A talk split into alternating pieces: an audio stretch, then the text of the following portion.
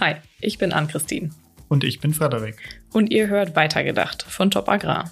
Wir zeigen euch innovative Höfe und Projekte, die Lösungen für die kleinen und großen Fragen in der Landwirtschaft suchen. Oder schon gefunden haben. Hey, hier ist Ann-Christine und ich bin heute für euch in Hannover unterwegs auf der weltgrößten Messe für Landtechnik, der Agritechnica. Und wir berichten heute live vom DLG-Stand und vor mir sitzt Hubert Wilmer. Hi Hubert. Hallo Ann-Christine, grüß dich. Hubert, du bist stellvertretender Chefredakteur vom Profi-Magazin und beschäftigst dich quasi den ganzen Tag mit Themen rund um die Landtechnik. Und dein Steckenpferd sind vor allen Dingen äh, Traktoren, aber auch selbstfahrende Erntemaschinen.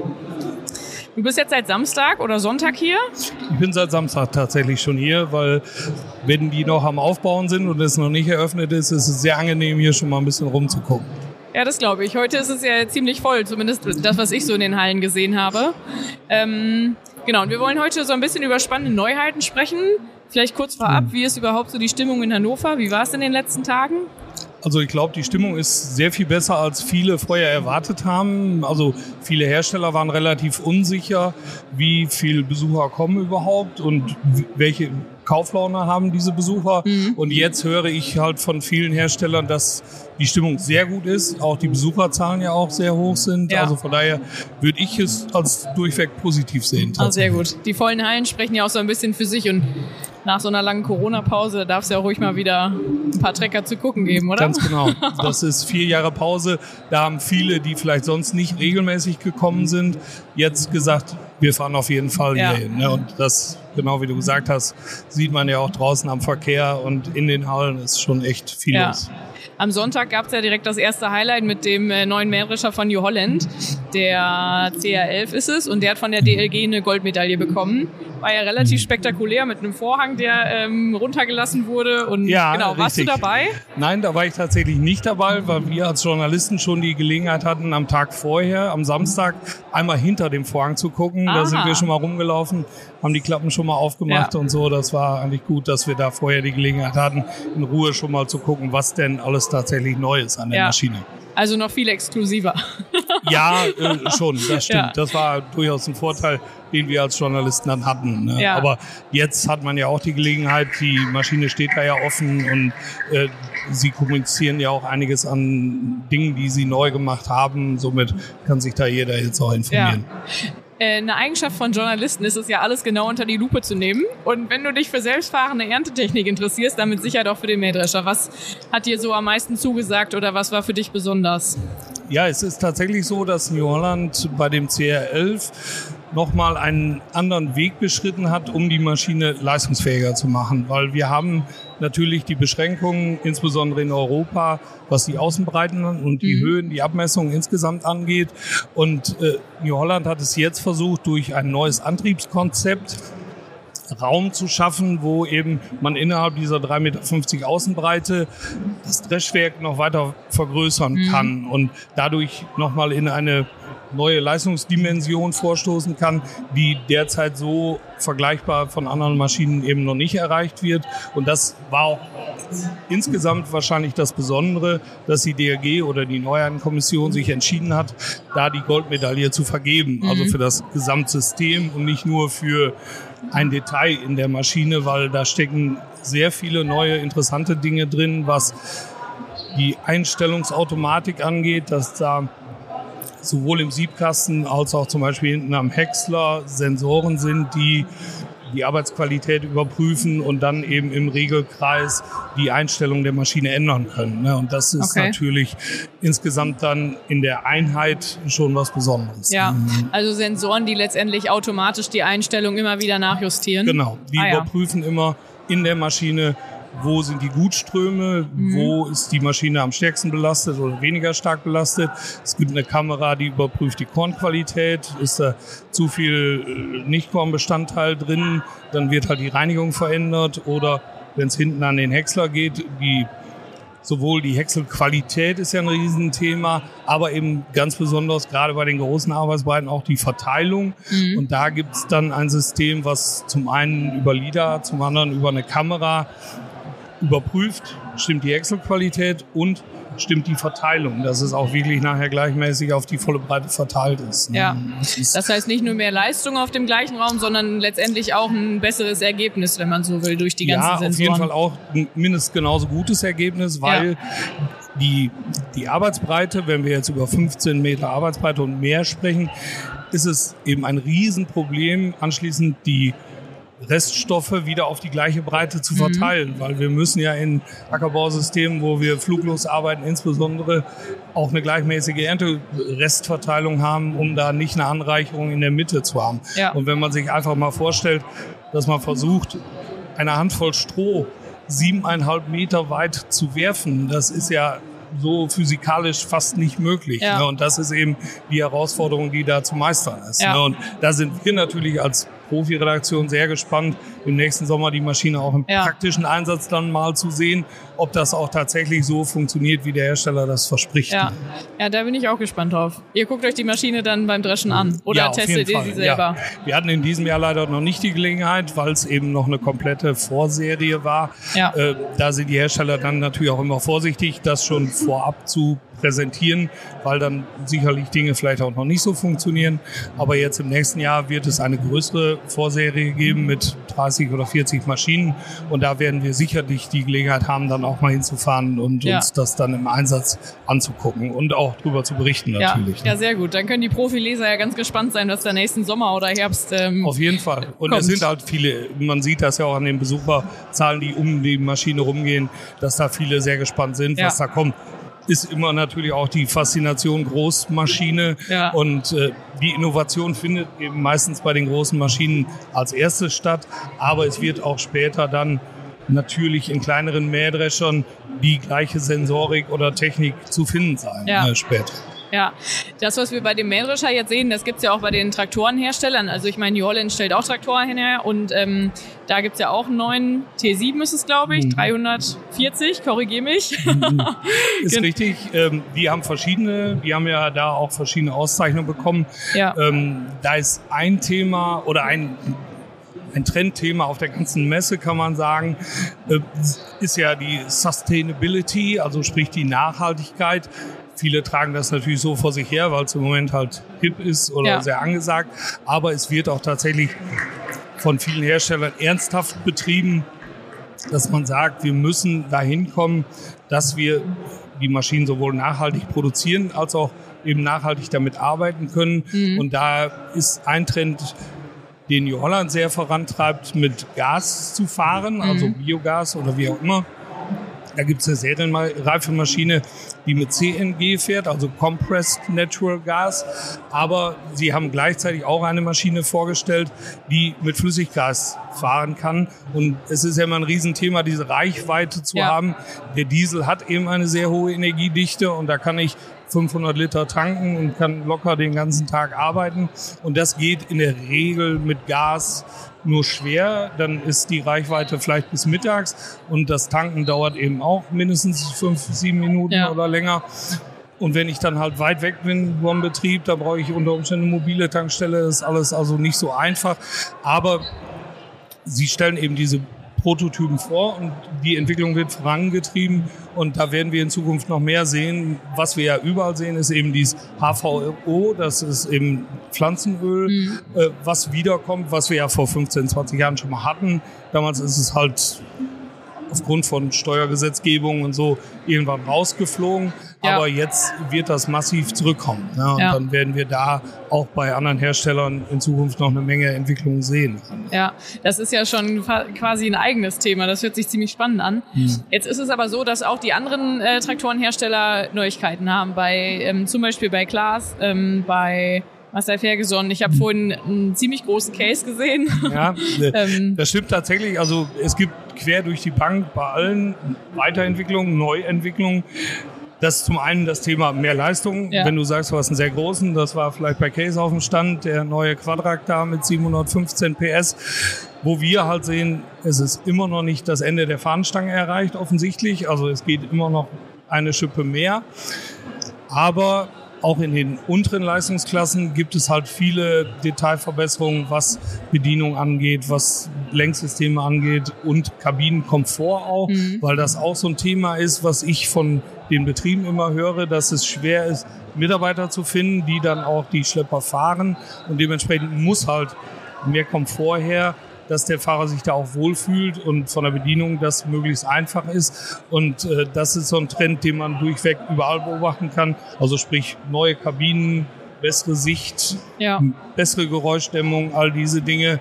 Und dann aber auch in der Hardware technische Details bei den Allradantrieben, bei den Getrieben, wo man versucht, die Dinge einfach noch effizienter zu machen, mhm. um Kraftstoff zu sparen oder eben auch mehr Leistung auf die Erde zu bekommen. Ja. ja. Was ist deine Lieblingsfunktion, die jetzt neu rausgekommen ist oder welchen Eindruck hast du von, von den neuen Funktionen? Also eine äh, spezielle Lieblingsfunktion hätte ich jetzt keine. Ich könnte jetzt sagen, ja, die Massagefunktion ist super, ja. die es da gibt, aber äh, das sind natürlich Details.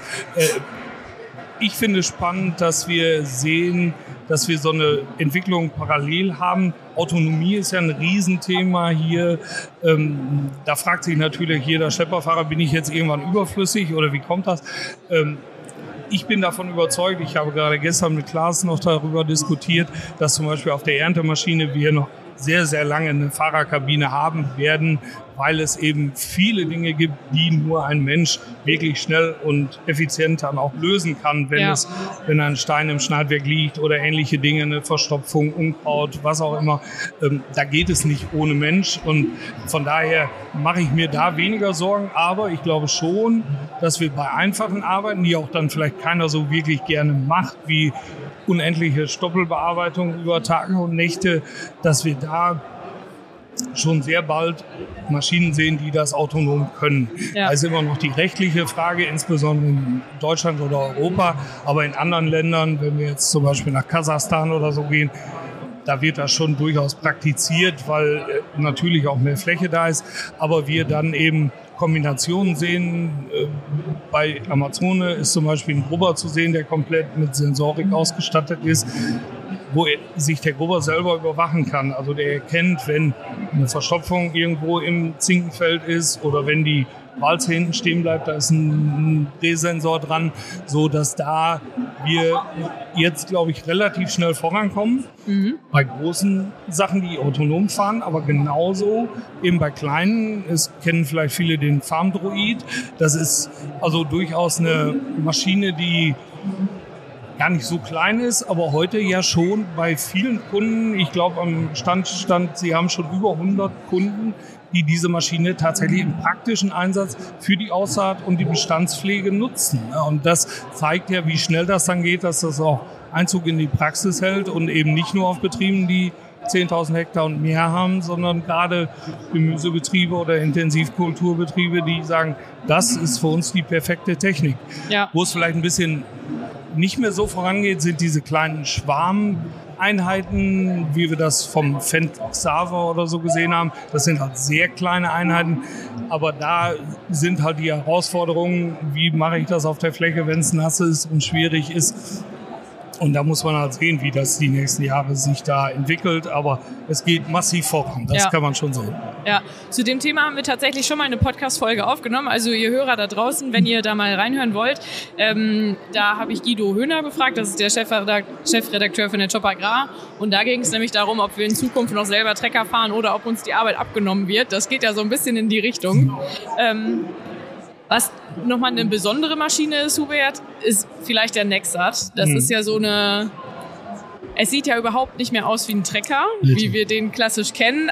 Es kann aber ganz viele Dinge und dabei auch noch Boden schon, beziehungsweise hat ja eine extrem, ja, einen extrem weiten Fahrspur. Radstand. Ne? Genau.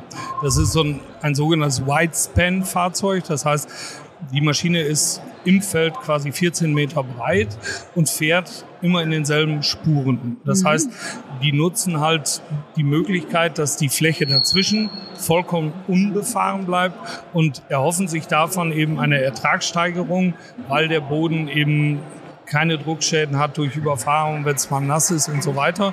Aber der Aufwand dafür ist natürlich gigantisch, weil ich ja das gesamte Bewirtschaftungsverfahren umstellen muss auf dieses System. Das Ja. heißt, angefangen bei der Bestellung über Pflanzenschutz, Düngung bis hin eben dann zur Ernte, muss ich alles auf diese auf dieses White-Span-System umstellen. Und das bedeutet für Betriebe natürlich eine sehr große Investition und natürlich auch das Risiko, ich muss ja eine Ausfallversicherung haben. Das heißt, wenn jetzt morgen das Fahrzeug nicht funktioniert, kann ich ja nicht einfach meinen Schlepper oder den Schlepper vom Nachbar oder vom Lohnunternehmer nehmen und mit konventionellen Werkzeugen wieder arbeiten, weil ich dann ja das Ganze, was ich erreichen möchte, eben die unbefahrene Fläche, zerstören würde mit Ja.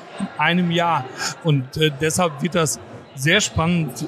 Also ich bin jedenfalls sehr gespannt, wie sich das entwickelt, ne? wo das Fahrzeug eine Chance hat, dass es sich da wirklich durchsetzen kann, weil gerade jetzt, wenn wir über Control Traffic Farming sprechen und nichts anderes ist das ja im Ja. Grunde, ähm, dass es dadurch ja durchaus widersprüchliche Ergebnisse gibt, was Ertragssteigerungen und so weiter angeht. Das ist natürlich auch immer extrem abhängig von den Regionen, wie viele Niederschläge habe ich, welche Böden habe ich und wenn ich jetzt weltweit gucke, man muss sich ja auch Geländestrukturen angucken, weil Landwirtschaft ja durchaus auch in sehr hügeligen Strukturen Ja. betrieben wird, wo es vielleicht mit so einem Fahrzeug noch deutlich schwieriger ist zu agieren.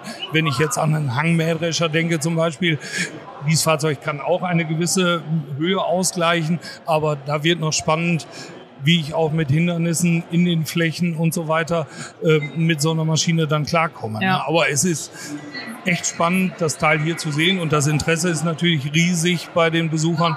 Jeder geht einmal da vorbei, um sich das auch in Natura in der Größe mal anzusehen, Ja. weil das ja auch eine Dimension hat, die so bislang hier noch nicht war. 1100 PS und eben 14 Meter breit auf der Straße längs fahren. Ja. Ähm, das sind ja schon, ja, ist echte Großtechnik Ja. Ne? Und deswegen kann sich auch wahrscheinlich mancher Zuhörer, der vielleicht 30 oder 50 Hektar bewirtschaftet, noch nicht vorstellen, dass so ein System auch, wenn auch über einen Lohnunternehmer oder so, auch in dieser kleinstrukturierten Fläche tatsächlich irgendwann ein Thema wird. Ja, muss man- tatsächlich ist es das, was ich mir auch nicht vorstellen kann. Da, also ich denke halt, man braucht ziemlich große Flächen oder eine große Flächenstruktur, um damit fahren zu können. Aber ähm, gut, wer ich- weiß, was da also noch die auf zukommt. Flächenstruktur, das denke ich auch, das wird nicht in Regionen funktionieren, wo wir Realteilungsgebiete hatten oder haben. Ähm, da geht sowas nicht. Der Plan ist allerdings vom Hersteller auch kleinere Einheiten zu bauen, die dann vielleicht nur sechs Meter breit sind oder so.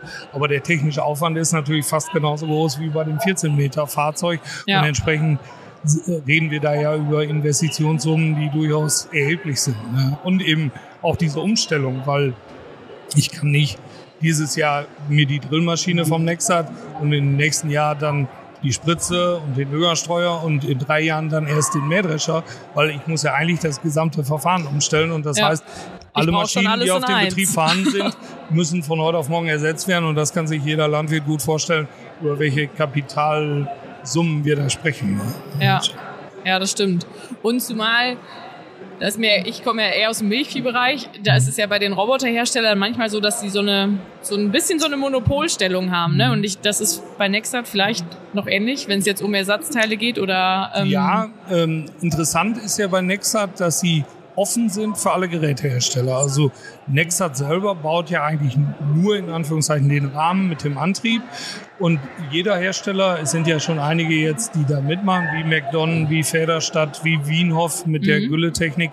Ähm, und da wird es künftig, ein paar sind da schon angekündigt, auch sicher noch mehr geben, die dann ein Gerät für den Nexat entwickeln und auch verkaufen. Ja, andere Bodenbearbeitungsgerätehersteller, Drilltechnik, Düngetechnik. Und dann ist das Monopol ja eigentlich nur dieses Gerät, also Ja. nur das Gerät, aber es ist eben gleichzeitig das Risiko. Ne? Dieses Gerät muss funktionieren. Ja, und das, wenn ich jetzt sage, oder so kalkuliert ja Nexat, dass ein Gerät irgendwo 1000, 1200 Hektar bewirtschaften kann. Das ist ja schon eine Größeneinheit. Da gibt es sicherlich ein paar Betriebe, auch in Deutschland, Ostdeutschland. Aber ich müsste theoretisch ja dann, wenn ich da zwei, drei Betriebe zusammen habe, ja mindestens ein Fahrzeug im Backup haben, wenn der ausfällt, dass ich auch direkt Ersatz habe. Ne? Ja. Das ist wie bei dem Großmähdrescher, wenn wir über diesen CR11 sprechen, der dann irgendwann eigentlich eine Getreideraps-Druschfläche von mindestens 1500 Hektar im Jahr machen muss und ich dann über 20, 25 Druschtage spreche, dann weiß jeder Landwirt, ein Tag Ausfall ist ja. da ein Riesenproblem. Ja, ja. Und dementsprechend äh, kommt man da immer mehr in diesen Grenzbereich, wo früher drei oder vier Mähdrescher gefahren sind. Wenn da mal einer kaputt war, dann fehlten 25 Prozent der Erntekette. Wenn jetzt der CR11 als einziger Mähdrescher auf dem Betrieb ist und ausfällt, dann stehen 100 Prozent. Ja. Das Zumal das jetzt Maschinen sind, die ja auch nicht ich sag mal, die der Nachbar nicht direkt rumstehen hat dafür. Ne? Also entweder sind sie da auch ausgelastet oder die nächste Maschine läuft erst ich weiß nicht, wie weit weg ja. ne? von einem und, entfernt. Äh, aber das ist dann ein Punkt, den der Händler, Servicepartner, Hersteller lösen muss. Ne? Ja. Wie das ja heute auch bei Futtermischwagen oder so auch schon ist, dass die ja oft so eine Einsatz- oder äh, eine Betriebsgarantie geben, wenn die Maschine ein Problem hat.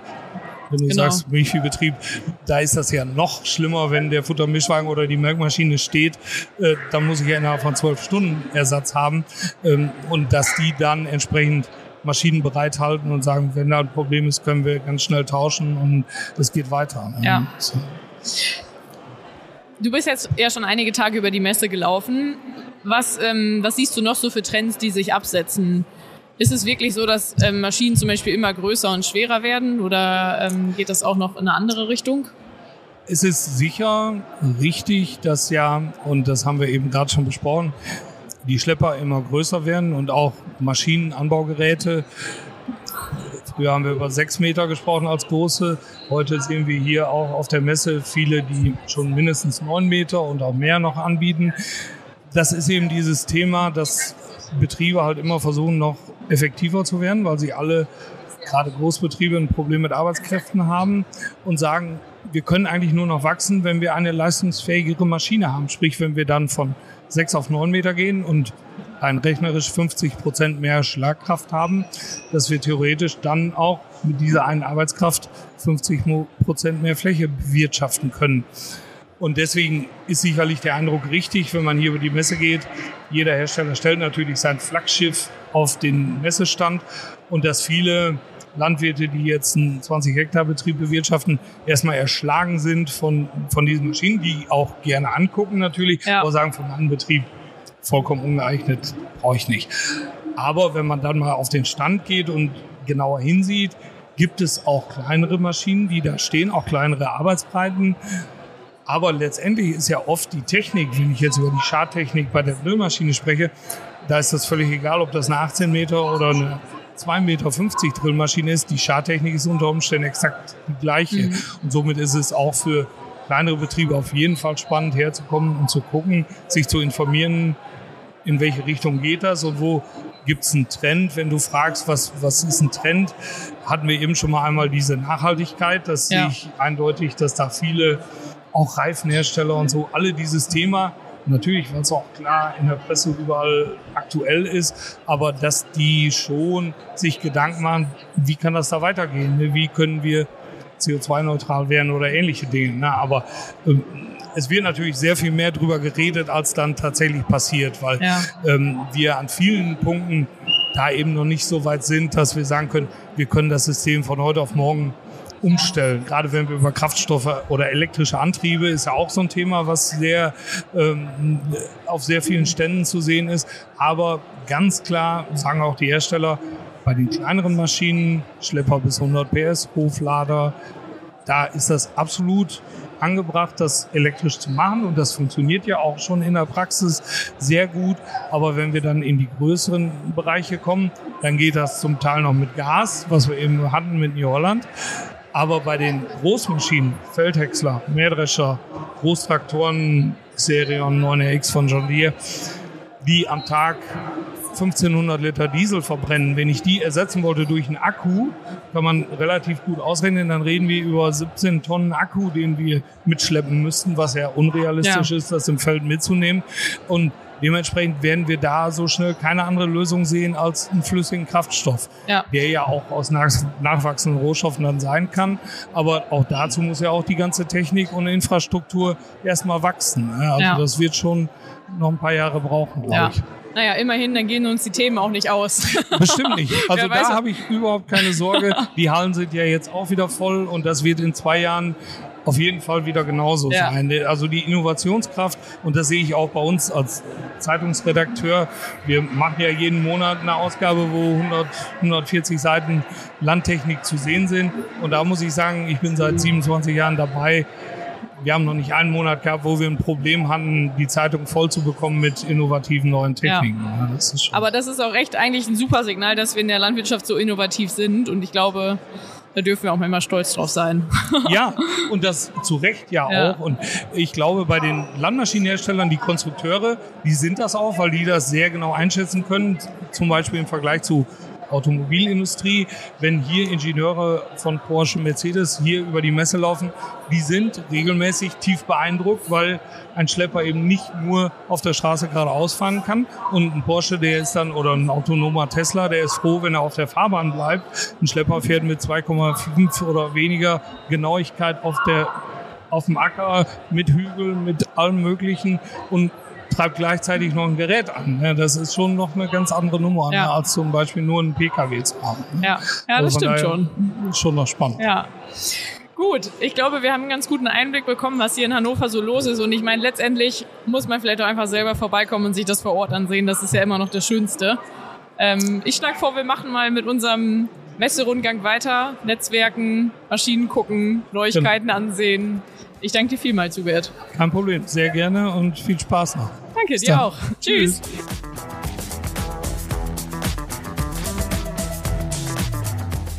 Wenn es euch gefallen hat, gebt uns ein paar Sterne, wo immer ihr uns hört. Und falls ihr mehr zu den Folgen wissen wollt, schaut doch mal auf den Top Agrar Accounts bei Instagram und Co. vorbei. Oder auf unserer Website. Die Links dazu findet ihr in den Show Notes.